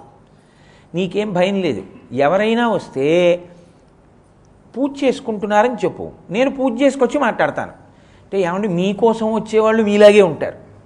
వాళ్ళు ఇంతంత గడ్డాలు అవి పెట్టుకుని దర్భాసనాలు పట్టుకుని కమండలాలు పట్టుకుని వస్తారు. నాకు వాళ్ళతో నేను మాట్లాడినా? నాకు ఏం మాట్లాడడం వచ్చని మాట్లాడను. నేనేం మాట్లాడను అన్నాడు. ఆయన కాసేపు ఆలోచించి అన్నాడు ఓ పని చేయి నువ్వేం మాట్లాడకు. నువ్వేం చేస్తావంటే ఓ పెద్ద గడ్డం ఒకటి పెడతాను నీకు. ఓ గడ్డం పెంచుతాను. ఓ గడ్డం పెంచుకుని ఓ తగిలిస్తాను. ఓ కమండలం పెట్టుకో. ఓ దొంగ యజ్ఞోపవీతమును ఒకటి వేసేస్తాను. చక్కగా స్నానం చేసి మూడు విభూతి బొట్లు పెట్టి మూడు విభూతి రేఖలు పెట్టి బొట్టు పెడతాను. కూర్చో. ఇప్పుడు నిన్ను చూస్తే ఎలా ఉంటావు? నా శిష్యుల్లా ఉంటావు. ఎవడైనా వస్తే నా కోసం నువ్వేమీ మాట్లాడద్దు. వాడు ఏదో అడుగుతాడు నువ్వు చూసి నవ్వు. ఆయన ఏరంటాడు ఇలాను. ఏం చేస్తున్నారంటాడు? కూర్చోండనంతే. ఏమీ చెప్పకు. నేను వచ్చి చూస్తాను ఇదేదో బాగానే ఉందిగా మాట్లాడక్కర్లేదుగా ఒప్పుకున్నాడు. అన్ని నా అన్ని పాత్రలలోకి తేలిక పాత్ర ఇది అంటే ధృతరాష్ట్ర పాత్ర. ఎందుకంటే సభని చూడక్కర్లేదు సభా పెరిగితనం ఉండదు. ఏమీ మాట్లాడక్కర్లేదు గొడవ లేదు కళ్ళు మూసుకు కూర్చోడమే. ఆయన వచ్చి ఏదైనా చెప్తే కళ్ళు మూసుకుని మాట్లాడేయచ్చు. ఎందుకంటే ఎదురుంటే సభను చూస్తే కొంతమంది మర్చిపోతారు అన్నీ. ఆ భయం ఏం లేదు. కళ్ళు మూసుకుని ఏదో గుర్తు పెట్టుకుని చెప్పేస్తే చాలు. కానీ ఆ పాత్ర వేసి నిద్రపోయిన వాళ్ళు ఉన్నారు. మళ్ళీ అదో బాధ కాబట్టి ఆ పిల్లవాడు ఒప్పుకున్నాడు. వాడికి వేషం కట్టారు. పర్ణశాలలో కూర్చున్నాడు. ఈయన లోపల ధ్యానం చేసుకుంటున్నారు. వాడు నిజంగా ముని మునిబాల కూడా కాదు. కానీ ఇప్పుడు వాడు ఎలా కనపడుతున్నాడు? మునిబాలకుడిలాగే కనపడుతున్నాడు. అది మాయ అంటే. లేనిది ఉన్నట్టు ఉండడం. ఎవరో ఒక ఆయన వచ్చాడు పెద్ద ఆయన.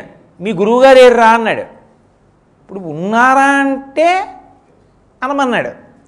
మీ గురువుగారు ఏర్రా అంటే ఏం చెప్పాలి? నువ్వెవరు? నీ పేరేమిటన్నాడు. అయ్యి బాబా ఇదేంటి నా గురించి అడుగుతున్నాడు ఆయన గురించి అడుగుతాడు అనుకున్నాను ఎరా నువ్వు ఏంట్రా మాట్లాడవేట్రా నువ్వు ఇక్కడ ఎన్నాళ్ళ నుంచి ఉంటున్నావు? నువ్వు ఏం నేర్చుకున్నావు? ఏమన్నా రుద్రం అవి వచ్చా? నేర్చుకున్నావా మీ గురువుగారి దగ్గర? ఇంకా భయం వేసింది. అంటే ఏమడిగినా మాట్లాడవు నువ్వు ఎలా గొర్రెలు కాసుకునేవాడివా? అన్నాడు. అంతే వీళ్ళేసి పారిపోయాడు. ఎందుకంటే అమ్మ బాబోయ్ నేను గొర్రెలు కాసుకునేవాడిని వాడికి తెలిసిపోయిందని పారిపోయాడు. అంటే మీకు సత్ స- దాని యొక్క స్వరూపము తెలిస్తే ఉండనిది తెలియనంతసేపు ఉండునది మాయ. ఇది మా ఇది మాయామరీచిక. అంటే ఇక్కడ నీళ్ళుండవు నీళ్ళలా కనపడుతుంది అదే మాయ. అందుకే శంకరాచార్యులు వారు షట్పదీ స్తోత్రం చేస్తున్నప్పుడు శమయ విషయ మృగతృష్ణాం అని అదే వేశారు ఉపమానం తీసుకొచ్చి. మాయని ఖండించినటువంటి అద్వైత సిద్ధాంతి కదా మహానుభావుడు. అదే మాట పడిపోయింది ఆయనకి. లేనిది ఉన్నట్టు కనపడుతుంది. అది దానికి మాయ అని పేరు. ఈ మాయయే ఏనుగు. ఎందుకో తెలుసా అండి మాయ ఉన్నంతసేపు ఏం చేస్తాడంటే ఇదే నేను అనుకుని దీని బంధువులే నా వాళ్ళు అనుకుని నేను నాది తోటి అంటి పెట్టుకుని ఉంటాడు. అందుకే చూడండి ఇదే ఇదే బరువు. ఈ బరువుకి సంసారం అని పేరు. సంసారము బయట ఉండదు. సంసారము లోపల ఉంటుంది. మావిడ మావిడన్న తాపత్రయం ఎక్కడ మా మావిడన్న తాపత్రయం నేనున్న గదిలో కబ్బోర్డ్లో ఉందేమిటి? నాలోనే ఉంటుంది. నా కొడుకన్న తాపత్రయం ఎక్కడ ఉంటుంది నాలోనే ఉంటుంది. సంసారము నాలో ఉంటుంది. సంసారము ఎంత ఉంటే అంత బరువు. ఎంత బరువు అయితే అంత ఊర్ధ్వముఖ చలనం ఉండదు. అంతగా ఈశ్వరుడి వైపుకి వెళ్ళలేడు. అందుకే సంసారము బాగా లోపల పెట్టుకున్న వాడిని ఏనుగుతో పోలుస్తారు. ఎందుకని? ఏనుక్కి దాని ఒళ్ళే దానికి బరువు. భూమి నుంచి పైకి చాలా తక్కువ ఎగరగలిగినటువంటి ప్రాణి లోకంలో ఒక్క ఏనుగి. కోడి కూడా కొంచెం అలా ఎగిరి కిందకి దూకుతుంది. ఏదైనా కాస్త ఎగురుతుంది భూమి నుంచి. బల్లి కూడా అలా ఎగురుతుంది. ఏనుగు మాత్రం అంగుళం మేర కూడా ఎగరలేదు పైకి. ఎందుకు ఎగరలేదు? దాని ఒళ్ళు దానికి బరువు. ఎందుకని? అంటే దాని ఒళ్ళు దానికి బరువు అయినట్టే సంసారం అనేటటువంటి మాయ బాగా పట్టుకోవడం వల్ల బరువైపోయినటువంటి వాడు కూడా ఏనుగు లాంటి వాడే అలాంటి ఏనుగులు చాలా కలిస్తే అదే జగము. జగత్ అంటే జాయతే గచ్చతే ఇది జగత్ వచ్చి వెళ్ళిపోయేటటువంటిది. అదే నిజం అనుకుని పట్టుకున్నవాడే జగత్. ఈ జగత్తు కొంచెం తిరిగేస్తే జగ గజ. ఈ గజ బుద్ధి వస్తే గజేంద్ర మోక్షణం. అది అష్టమస్కంధం కాబట్టి ఇప్పుడు ఏనుగుని చంపి తోలు వల్లడం అంటే మాయని తెలుసుకోవడం. మాయని తెలుసుకోవడం దేనివల్ల సంభవిస్తుంది? శివానుగ్రహం వల్ల సాధ్యం అవుతుంది కాబట్టి ఈశ్వరా నువ్వు ఏనుగు తోలు కట్టుకుంటావంటే మాయని స్వాధీనము చేసుకుని ఉన్నవాడివి. ఎవరా మాయ? మహామాయా విశ్వం భ్రమయసి పరబ్రహ్మ మహిషి. ఆ తల్లి ఆవిడ త్రిపుర సుందరి. ఇది వాళ్ళ దాంపత్యంలో ఉన్న గొప్పతనం ఏమిటో తెలుసా అండి? ఆవిడ త్రిపుర సుందరి. ఆయన త్రిపురాంతకుడు. వాళ్ళిద్దరిది అన్యోన్య దాంపత్యం. అలా ఎలా అవుతుందండి? ఆవిడ త్రిపుర సుందరం ఏమిటి? ఈయన త్రిపురాంతకుడు ఏమిటి? వీళ్ళిద్దరూ కలిసి ఉండడం ఎలా కుదురుతుంది? అంటే ఆవిడ మాయ చేసి తిప్పుతూ ఉంటుంది. తెర వేసేస్తుంది. మాయ అంటే తెర. వెనక ఈశ్వరుణ్ణి కనపడనివ్వదు. ముందున్న సంసారంలో తిప్పుతుంటుంది ఆవిడ అనుగ్రహం కలిగిందనుకోండి ఈ తెరెత్తేస్తుంది శివుడు కనపడతాడు. శివశక్తి ఐక్యరూపిణి శివుడిలో కలుపుతుంది. అందుకని ఆవిడ అనుగ్రహం లేకపోతే ఆయన దొరకడు. అందుకని ఆవిడ త్రిపుర సుందరిగా ఉంటుంది. మూడు మూడు మీద నడిపిస్తూ ఉంటుంది ఆవిడ. భూత భవిష్యత్ వర్తమాన కాలములు జాగ్రత్త స్వప్న సుషుప్తి ఇలా నడిపిస్తూ ఉంటుంది. మళ్ళీ అదంతా అమ్మవారి తత్వం దేవీ తత్వంలో అది ప్రకాశిస్తుంది. కాబట్టి మహామాయా విశ్వం భ్రమయసి పరబ్రహ్మ మహిషి. ఈ మాయలో తిరిగేటటువంటి స్థితి నుండి బయటపడడం శివానుగ్రహం వల్ల కలుగుతుంది. ఇది ఆయన ఏనుగు చర్మం కట్టుకోవడం. కాబట్టి మోక్షాన్ని పొందడం శివజ్ఞానం కలగడం శివుడైపోవడం ఎప్పుడు సంభవం? ఆయన అనుగ్రహం ఉంటే. నా అనుగ్రహం లేనివాడు సంసారంలో తిరుగుతాడు తప్ప నన్ను పొందలేడు నన్ను తెలుసుకోలేడు అని చెప్పడానికి ఏనుగు తోలు కట్టుకుంటాడు తాత్వికంగా. కాబట్టి ఇప్పుడు ఏమైంది? చేతకాక కట్టుకున్నాడా? పంచె లేక కట్టుకున్నాడా? చేతకాక పంచె లేక పంచె ఇచ్చేవాళ్ళు లేక కాదు ఆయన కట్టుకున్నది. నేను మాయని అధివసించి ఉన్నవాణ్ణి మాయ నా భార్యగా నన్ను అనువర్తిస్తుంది. నా శాసనానికి లోబడుతుంది. నేను ఏం చెప్తే ఆవిడ అది చేస్తుంది. జ్ఞాన సంబంధరని భక్తి అంటే పూనికండి. జ్ఞాన సంబంధరని అరవై మూడు మంది నాయనార్లలో అగ్రస్థానంలో చెప్తారు ఆయన్ని. ఆయన చిన్నతనంలో పుట్టి పుట్టగానే చాలా చిన్న పిల్లవాడిగా ఉండగా వాళ్ళ నాన్నగారు శివాలయంలో ఉన్నటువంటి కోనేటి వద్ద స్నానం చేసి సంధ్యావందనం చేసుకోవడానికని సాయంకాలం బయలుదేరి వెడుతుంటే ఆ పిల్లవాడు వెంటపడ్డాడు. నేను వస్తాను గుళ్ళోకి అన్నాడు. సరే రమ్మన్నారు వాళ్ళ నాన్నగారు. వెళ్ళిన తర్వాత వ్యాకరణ మంటపాలది ఉండేవి వ్యాకరణం నేర్చుకుంటే శివాలయంలోనే నేర్చుకోవాలి అని. అందుకని ఆ వ్యాకరణ మంటపంలో పిల్లాడిని కూర్చోపెట్టి ఆయన కోనేటిలోకి వెళ్ళి ములుగుతున్నాడు. ఈ పిల్లాడు భయపడతాడేమో నేను కోనేట్లో ములిగిన తర్వాత కనపడ్డగా ఒక క్షణం నాన్నగారు ములిగిపోయారు అనుకుంటాడేమో అని నీకేమైనా భయం వేస్తే అంటే గబుక్కుని ఏదైనా కనపడవచ్చు పిల్లాడికి భయం వేయచ్చు. తను ఎక్కడో దూరంగా ఉన్నాడు కోనేట్లో. ఆయన అన్నాడు నీకేమైనా భయం వేస్తే అదిగో చూసావా ఆలయం గోడ మీద ఇద్దరు ఉన్నారు. వాళ్ళిద్దరూ పార్వతీ పరమేశ్వరులు అంటారు. నువ్వు నేను అమ్మ అమ్మ నాన్న అనుకుంటున్నావు కదా? కాదు. వాళ్ళే మాలో ఉండి అమ్మా నాన్నగా ఉంటారు. వాళ్ళే లోకానికంతటికీ అమ్మా నాన్నలు. నీకేమైనా భయం వేస్తే అమ్మా అంటుంటావు కదా ఆవిడ వంక తిరిగి అమ్మా నాన్న అను. గబుక్కునొచ్చి నిన్ను కాపాడతారు. ఏనాన్నా అని చెప్పి వెళ్ళిపోయాడు. పిల్లాడు అలా చూస్తున్నాడు. ఆయన వెళ్ళిపోయి నీళ్ళల్లో మునిగాడు స్నానానికి. ఆయన మునగ్గానే పిల్లాడికి భయం వేసింది. భయం వేసి నాన్నగారు నీళ్ళల్లో మునిగిపోయారనుకుని నాన్నగారు చెప్పిన మాట గుర్తొచ్చింది. వాళ్ళిద్దరికీ చెప్పన్నారుగా భయం వేస్తే? ఈయన ఇటు చూడడం మానేసి తండ్రి పైకి లేచాడు కానీ అది చూడలేదు వాడు. ఇటు చూసి అమ్మా నాన్న అమ్మా నాన్న అని ఏడుపు మొదలెట్టాడు.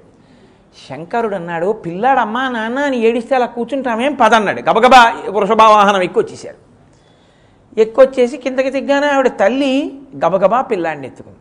ఎత్తుకుని భయం లేదు నాన్న భయం లేదు మీ నాన్న వచ్చేస్తారు మీ నాన్న వచ్చేస్తారంటోంది. ఆయన అన్నాడు లోకములను కన్న తల్లివే పసిపిల్లాడు ఏడిస్తే ఏం చేయాలో తెలియదు పాలి సెద తీరుతాడు అన్నాడు. ఆవిడంది ఏమిటో తమాషా చెప్తున్నారు పాలిమ్మని. నా పాలు తాగితే మీరు తెలుస్తారంది ఆవిడ. అమ్మవారు అనుగ్రహం కలిగితే అయ్యవారు తెలిసిపోతాడు. ఆయన అన్నాడు నీ తెలిసిపోతే తెలిసిపోయాను పాలి అన్నాడు. ఆవిడ పాలిచ్చింది. వాడు నాలుగు గుటకలు తాగాడు అమ్మవారి యొక్క స్తన్యము నుండి.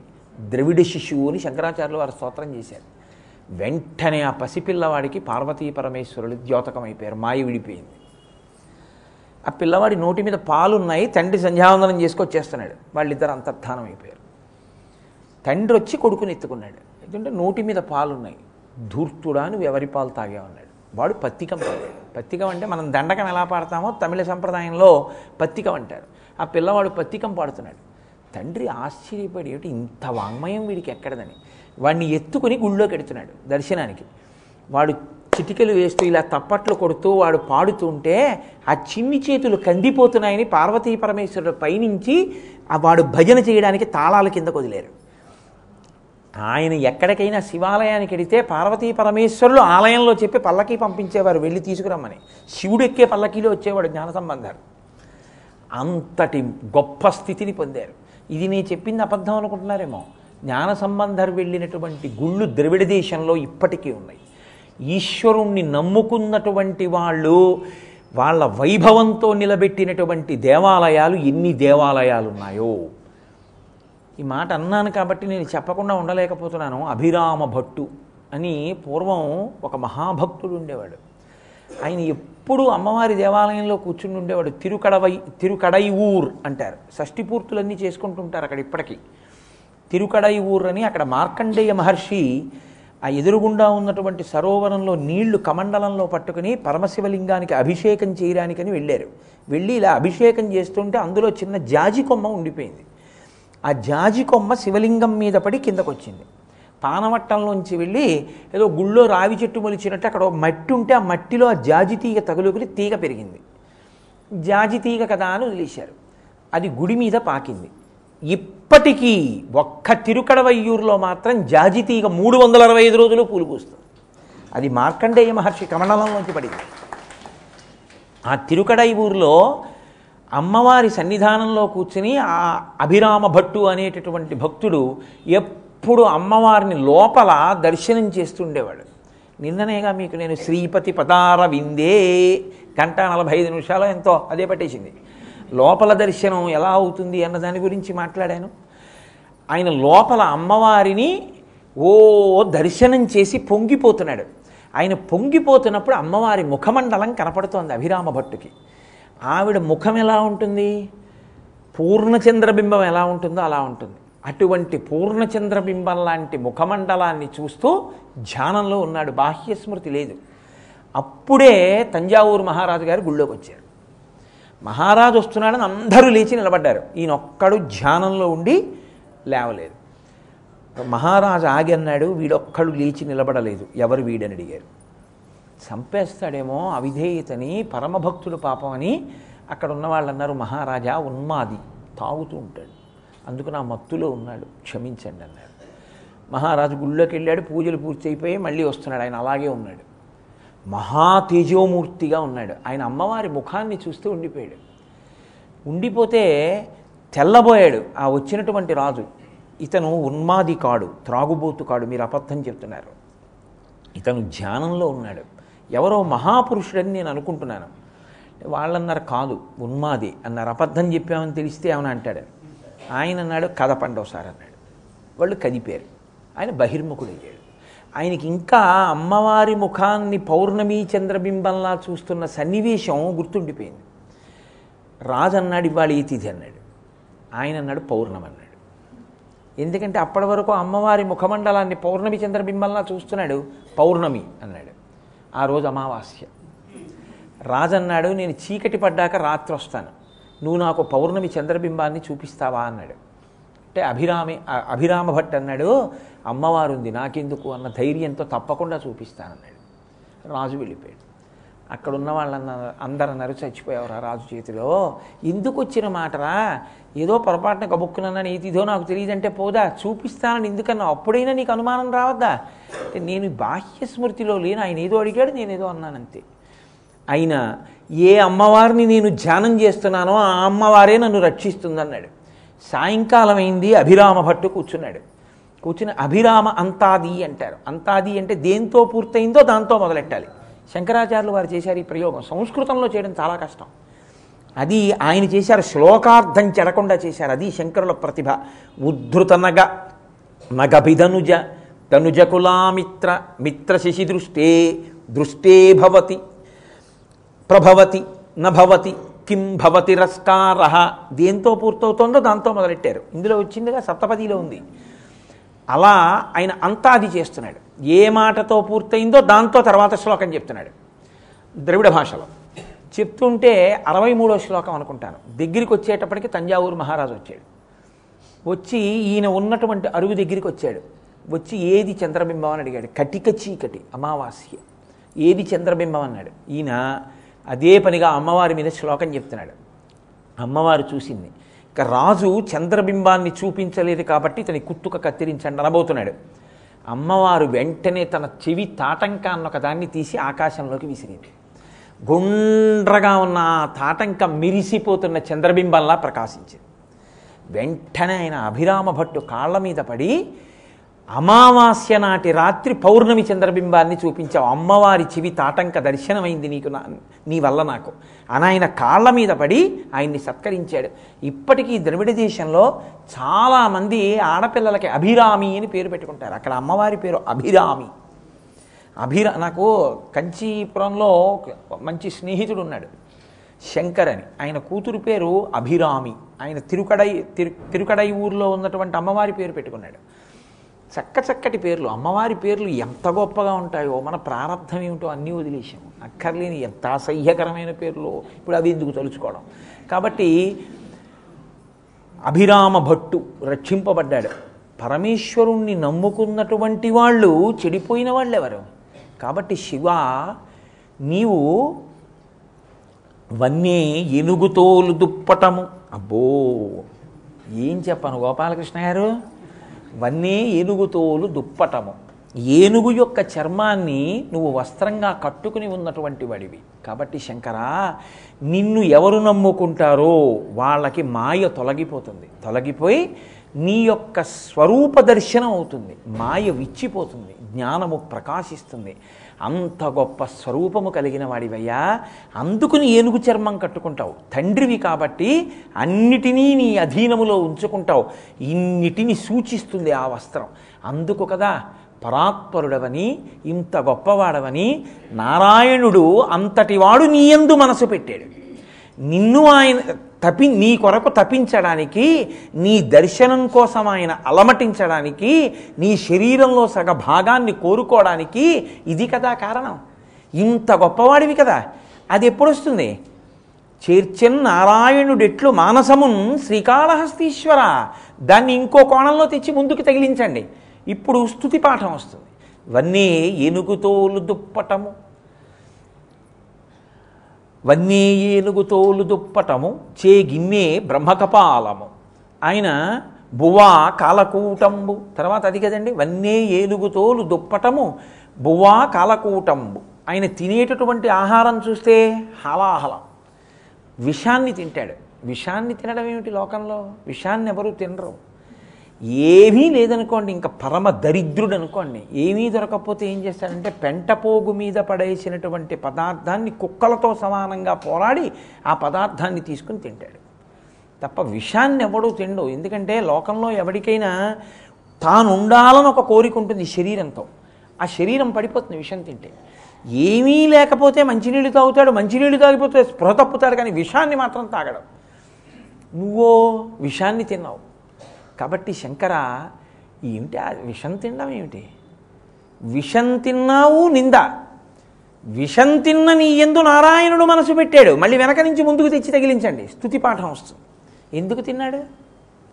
ఆయనకి లేక తిన్నాడా? చేత కాక తిన్నాడా? కాదు. మహానుభావుడు పోతన గారు భాగవతంలో వర్ణిస్తారు. భూతాత్మ భూతీశ భూతభావన రూప దేవమహాదేవ దేవవంద్య. ఈ లోకములకెల్ల ఈశ్వరుండవు నీవు. బంధమోక్షములకు ప్రభుడ నీవు. ఆర్త శరణ్యుండవగు గురుండవు నిన్ను. ఎల్లరము పూజింపవచ్చినాము. శక్తియుతుడవీవు. శబ్దయోగివీవు. సకలాంతరాత్మవీవు.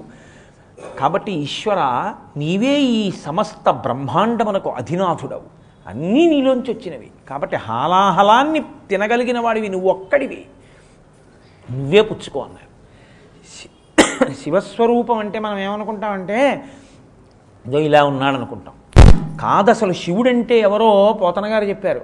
అగ్నిముఖంబు పరాపరాత్మకమాత్మ కాలంబు గతి రత్నగర్భ పదము శ్వసనంబు నీ యూర్పు రసన జలేషుండు దిశలు కర్ణంబులు దివము నాభి సూర్యుండు కన్నులు శుక్లంబు సలిలంబు జఠరంబు జలధులు చెదలు శరము సర్వౌషధములు సర్వౌషధులు రోమచయ్యము శల్యంబు లద్రులు మానసం అమృతకరుండు ఛందములు ధాతువులు ధర్మసమితి హృదయము ఆస్యపంచక ఉపనిషదాహ్వయంబు అయిన నీరూపు సదసత్వమై శివాఖ్యై స్వయం జ్యోతి అయి ఒప్పు ఆజ్యమగుచు అన్నారు ఆయన అడుగు తీసి అడుగు వేస్తే కాలం. కాబట్టి అగ్ని ముఖంబు అగ్నిహోత్రమే ఆయన ముఖం.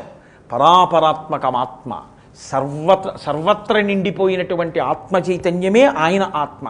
పరాపరాత్మకమాత్మ కాలంబు గతి రత్నగర్భ పదము శ్వసనంబు నీ యూర్పు రసన జలేషుండు సమస్తము నీలో ఉన్నాయి. కాబట్టి ఈశ్వర మీరు పుచ్చుకోవాలి హలాహలం. ఎవరు పుచ్చుకుంటారు? ఎవరు రక్షిస్తారు? అంటే ఆయన పుచ్చుకున్న వాళ్ళందరూ చచ్చిపోతున్నారు. పుచ్చుకున్న వాళ్ళు కాదు అసలు పుచ్చుకున్నవాడు లేడు. అది వెళ్ళిన చోటల్లా అందరూ చచ్చిపోయారు.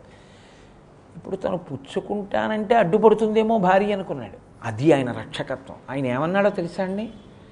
బతిమాలాడు అమ్మవారి దగ్గరికి వెళ్ళి కంటే జగముల దుఃఖము వింటే జలజనిత విషపు వేడిమి ప్రభువయ్యుంటకు ఆర్తుల ఆపద గింటించుట దాన ఫలము దానం కీర్తి మృగాక్షి ఎవడు బతిమాలుకుంటాడండి? లోకం కోసం విషం తాగుతానంటాడా ఎవడైనా?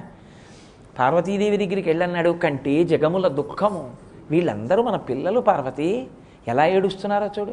హాలాహలం వచ్చేస్తోందని. వింటే జలజనిత విషపు వేడిమి.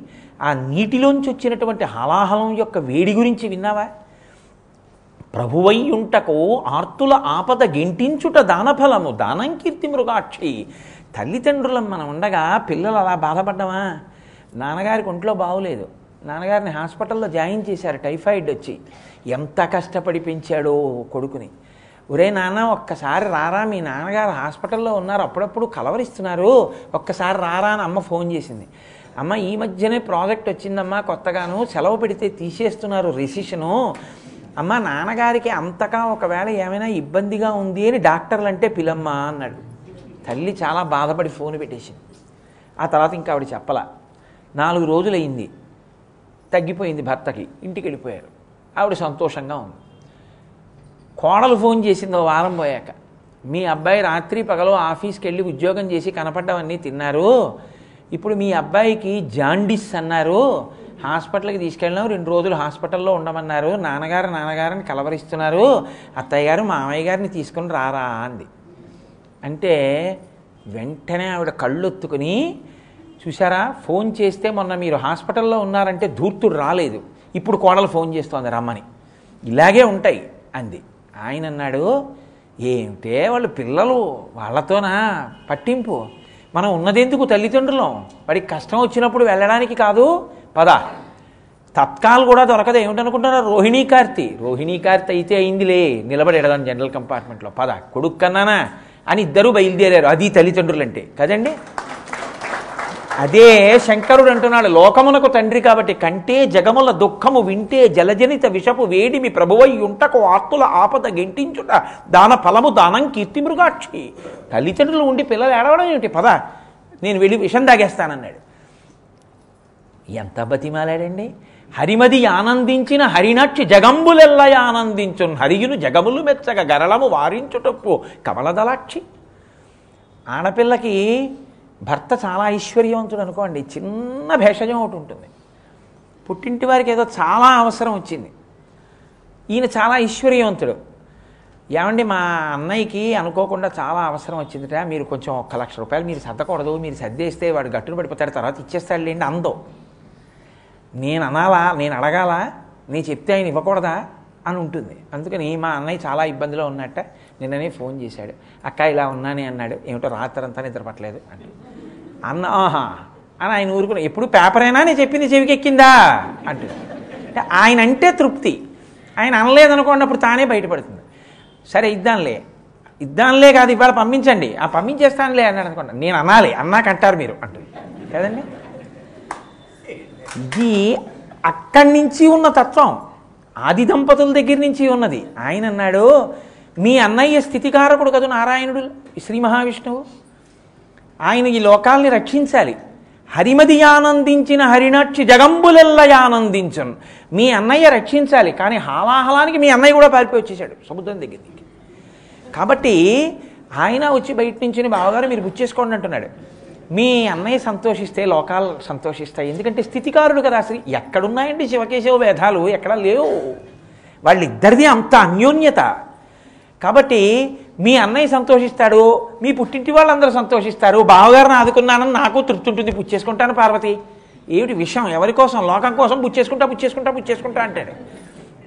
నాకేమైనా అయిపోతుంది అనుకుంటున్నావా శిక్షింతు హాలాహలమును భక్షింతును మధుర సూక్ష్మ పలరియ పలర క్రియన్ రక్షింతు ప్రాణికోట్లను వీక్షింపుము నీవు నేడు వికటాబ్జముఖి. క్షకారం పడితే కష్టంతో కూడుకున్నదని గుర్తు తేలిగ్గా చెప్తున్నాడు కానీ శిక్షింతు హాలాహలమును. హాలాహలానికి శిక్ష వేస్తాను. బచ్చింతును మధుర సూక్ష్మ ఫలరసము క్రియన్. ఎలా తింటానో తెలుసా? విషయాన్ని కిస్మిస్ పండు తిన్నట్టు తింటా. దానికి ఏం పళ్ళు ఉండక్కర్లేదు. చెగోడీలు పెడితే పళ్ళు ఊడిపోయి రానాలి కానీ కిస్మిస్ పండు పెడితే పళ్ళు ఎందుకండి? పళ్ళన్నీ ఊడిపోయినా దవడల పెట్ట మధ్య నొక్కేస్తే చక్క టక్కని చితికిపోయి తీయటి రసాన్ని జిమ్మేస్తుంది. కాబట్టి శిక్షింతు హాలాహలమును భక్షింతును మధుర సూక్ష్మ ఫలరసము క్రియన్. కాబట్టి పార్వతి నువ్వేం చేస్తావు తెలుసా? మళ్ళీ ఇలాంటి అవకాశాలు దొరుకుతాయో దొరకవో? కాబట్టి వీక్షింపుము నీవు నేడు వికచాబ్జముకి లైవ్ చూడు చక్కగాను. నేను తింటుంటే అలా వచ్చి చూడు ఏం బెంగెట్టుకోక ఏమవుతుందో ఏమవుతుందో అనుకోకు. అంటే ఆవిడంది నేనేం బెంగెట్టుకున్నాను అనుకుంటున్నారేంటి మీకు ఎలా చూస్తే అలా చేసుకోండి అది. మొన్న చెప్పానుగా బ్రింగిడివాడు విభుడని బ్రింగిడిదియు గరళమనియు మేలని ప్రజకున్ మింగమని సర్వమంగళ మంగళసూత్రమునెంత మది నమ్మినదో. మింగేది విషమని తెలుసు మింగుతున్నవాడు భర్తని తెలుసు. లోకం కోసం మింగమంది ఆవిడే. ఇది వాళ్ళిద్దరు తల్లిదండ్రులంటే. సరే ఆయన పుచ్చేసుకున్నాడు ఆ విషయాలన్నీ మొన్న చెప్పాను నేను మీతోటి. తన చుట్టుంచుర సంఘముల్ జైజయధ్వానంబులన్ బొబ్బిడన్ ఘన గంభీర రవంబు తోచివుడు లోకద్రోహి హుంపోకు రమ్మని కింగీలత మల్చి కూర్చి కడిగా నంకించి జంబూ ఫలంబున మహావిషమునాహారించి హేలాగతి నేరేడు పండు నోట్లో పెట్టుకుని దాన్ని నవలక్కర్లేదు ఇలా ఇలా ఇలా చప్పరించేస్తే గుజ్జు వచ్చేస్తుంది గింజ తుపుక్కులు ఉమ్మేయచ్చు. ఎవరి పని పడితే వాళ్ళ మీద కాదు. ఏ డస్ట్బిన్లో కాబట్టి అలా ఆయన ఏం చేశాడంటే చటుక్కులు గుచ్చేసుకున్నాడు. ఆహలాహలా సరే ఆయనకు పొక్కు కూడా పొక్కెక్కలేదు. ఆయన గొప్పతనం అది అని మీకు నేను మనవి చేశాను. శంకరాచార్యులు వారి అడ్డు పెట్టుకుని శివానంద లహరిలో పరమశివుడి దగ్గరికి వెళ్ళి ఆయన నిందాస్తుతి చేశారు. ఎంత చిత్రమైన కవిత్వాలండి. ఆయన అన్నారు ఒకసారి కైలాసం వెళ్ళారు. ఆయన శంకరుడు అన్నాడు దా కూర్చో అన్నాడు. అదో చిత్రం ఒక ప్రమిదలో రెండు దీపాలు వెలిగినట్టు. అలా ఉంటాయా అండి అని మీకు అనుమానం వస్తుంది ఉంటాయి. ఆదివరాహమూర్తికి వెంకటేశ్వర స్వామి కనపడలా? పరశురాముడికి రాముడు కనపడలా? శంకరాచార్యుల వారికి శివుడు కనపడితే మీకు ఏమిటి అభ్యంతరం? నేను నా కొడుకు వస్తే ఆత్మావై పుత్రనామాసి నా తేజస్సే నా కొడుకు. గురువుగారి తేజస్సే శిష్యుడు. అలాగే ఒక ఈశ్వరుడు రెండుగా కనపడుతూ ఉంటాడు. రెండు అవతారాలు ఒకసారి కనపడుతుంటాయి లోకంలో. అలా శంకరాచార్యులు వారు పరమశివుడి దగ్గరికి వెళ్ళి కూర్చున్నారు. కూర్చుంటే శంకరుడు ఇలా చూశాడు. చూస్తే శంకరాచార్యులు వారు అన్నారు మనం ఎవరింటికన్నా వెళ్ళామనుకోండి ఆవిడ లోపలికి ఎడుతుంది అన్నయ్య వచ్చారా? రెండు రెండు రెండు లోపలికి అమ్మ ఇప్పుడేం కాఫీ అవి కలపకు. ఇప్పుడే తాగొచ్చాను సుమా ఇంకా తాగలేను అంటాడు. అంటే ఆవిడ ఇంకో పని మీద ఎడుతున్నా వీడు కాఫీ కలపకంటాడు. అంటే అదృష్టం అనుకోండి. లేదన్నయ్య కలుపుదాం అనుకుంటున్నాను అని అనుకోండి ఆవిడ భేషజానికి. సరే ఓ కప్పి అన్నాడంటే ఆవిడకి ఇబ్బంది. అప్పుడు సరైన ఊరుకోవాలి పాలు లేకపోతే. కదా? దాన్ని రెట్టించకూడదు. కాబట్టి ఆయన అన్నారు శంకరాచార్యులు వారు ఈయన ఏమిటి ఇలా చూస్తున్నాడు? నన్ను ఏమైనా సత్కరిస్తాడా? ఏమిటి శివానందలహరి చేశానని అని అశనంగరళం అన్నాడు. మీ ఇంటికి వచ్చానని గబుక్కుని ఏమై కాస్త కాఫీ తాగుతావు ఆనకే? ఎందుకంటే నువ్వు పుచ్చుకునేదేగా నాకు పెడతావు? నువ్వు విషయం తింటుంటావు నాకో చెంచాడు పెడితే? నేను పుచ్చుకోలేను. నేను అశనంగరళం నాకొద్దు శంకర. మీరు తినేవి నాకు పెట్టకండి. పోన్లేవయా అని ఇలా చూసుకుంటున్నారు ఆయన. రాజులు సంతోషిస్తే ప్రభువులు మెళ్ళో హారం తీసి వేస్తారు. ఫణీకలాపో నాకేమి హారాలు అవి ఇవ్వకండి. ఎందుకంటే మెడలో తీసివేస్తారేమో. ఫోన్లే అని ఇలా చూస్తున్నారు. బట్టల జత పెడతాడా ఏమిటి? బట్టలు పెడతాడని వసనం చర్మచా ఏనుగు చర్మం కట్టుకుంటావు. నాకు పెట్టకండి ఏం బట్టలు? ఇలా చూశారు. పాపం పాదచారి అయి ఆసీతు హిమాచల పర్యంతం తిరిగారు మహానుభావుడు. ఫోన్లే ఒక వాహనం ఇస్తే బాగుంటుంది కదూ? అని ఇస్తాడేమో. వాహనం మహోక్ష ఎప్పటి యుద్ధో అది ఎన్ని వందల సంవత్సరాల క్రితందో. ఆ ముసలి ఎద్దు నాకు ఇవ్వకంటే మీరు పొరపాటున కూడా మీకు ఉన్నదా ఒకటే వాహనం? వాహనం మహోక్ష మరి ఏమిమ్మంటావు?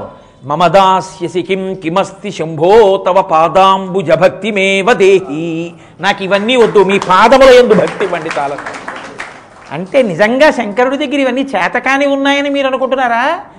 ఆయన నిందాస్తుతి చేశారు ఆయన వైభవం. అందుకని భక్తిని అడిగారు ఆయన పాదముల ఎందు. అలా ధూర్జటి కూడా శంకరాచార్యుల వారిని దృష్టిలో పెట్టుకుని ఈ స్తోత్రం చేస్తున్నారు. ఈ ఈ పద్యాన్ని రచన చేస్తున్నారు.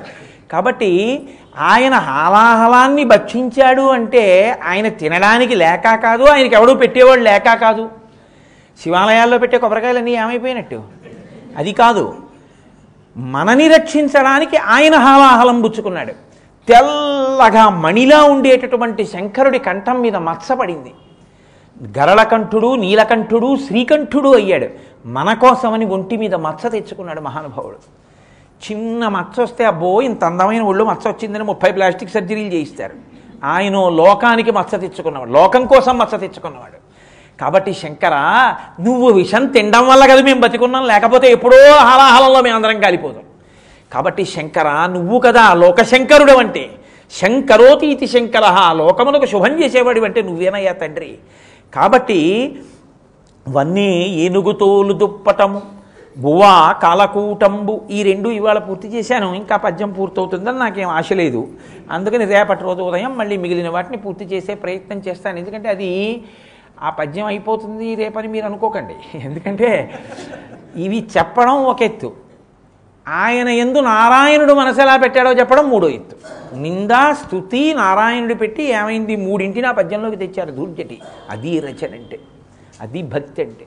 కాబట్టి రేపటి రోజు నా పద్యాన్ని పూర్తి చేసే ప్రయత్నం చేస్తాను ఆ పైన శివానుగ్రహం. మంగళాశాసన పరై మదాచార్య పురోగమై సర్వైశ్చ పూర్వైరాచార్యై సత్కృతాయాస్తు మంగళం.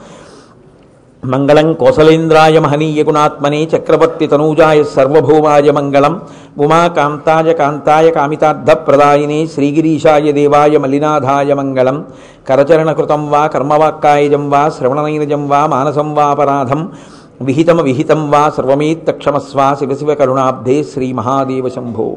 సర్వం శ్రీ ఉమామహేశ్వర పరబ్రహ్మార్పణమస్తు. స్వస్తి.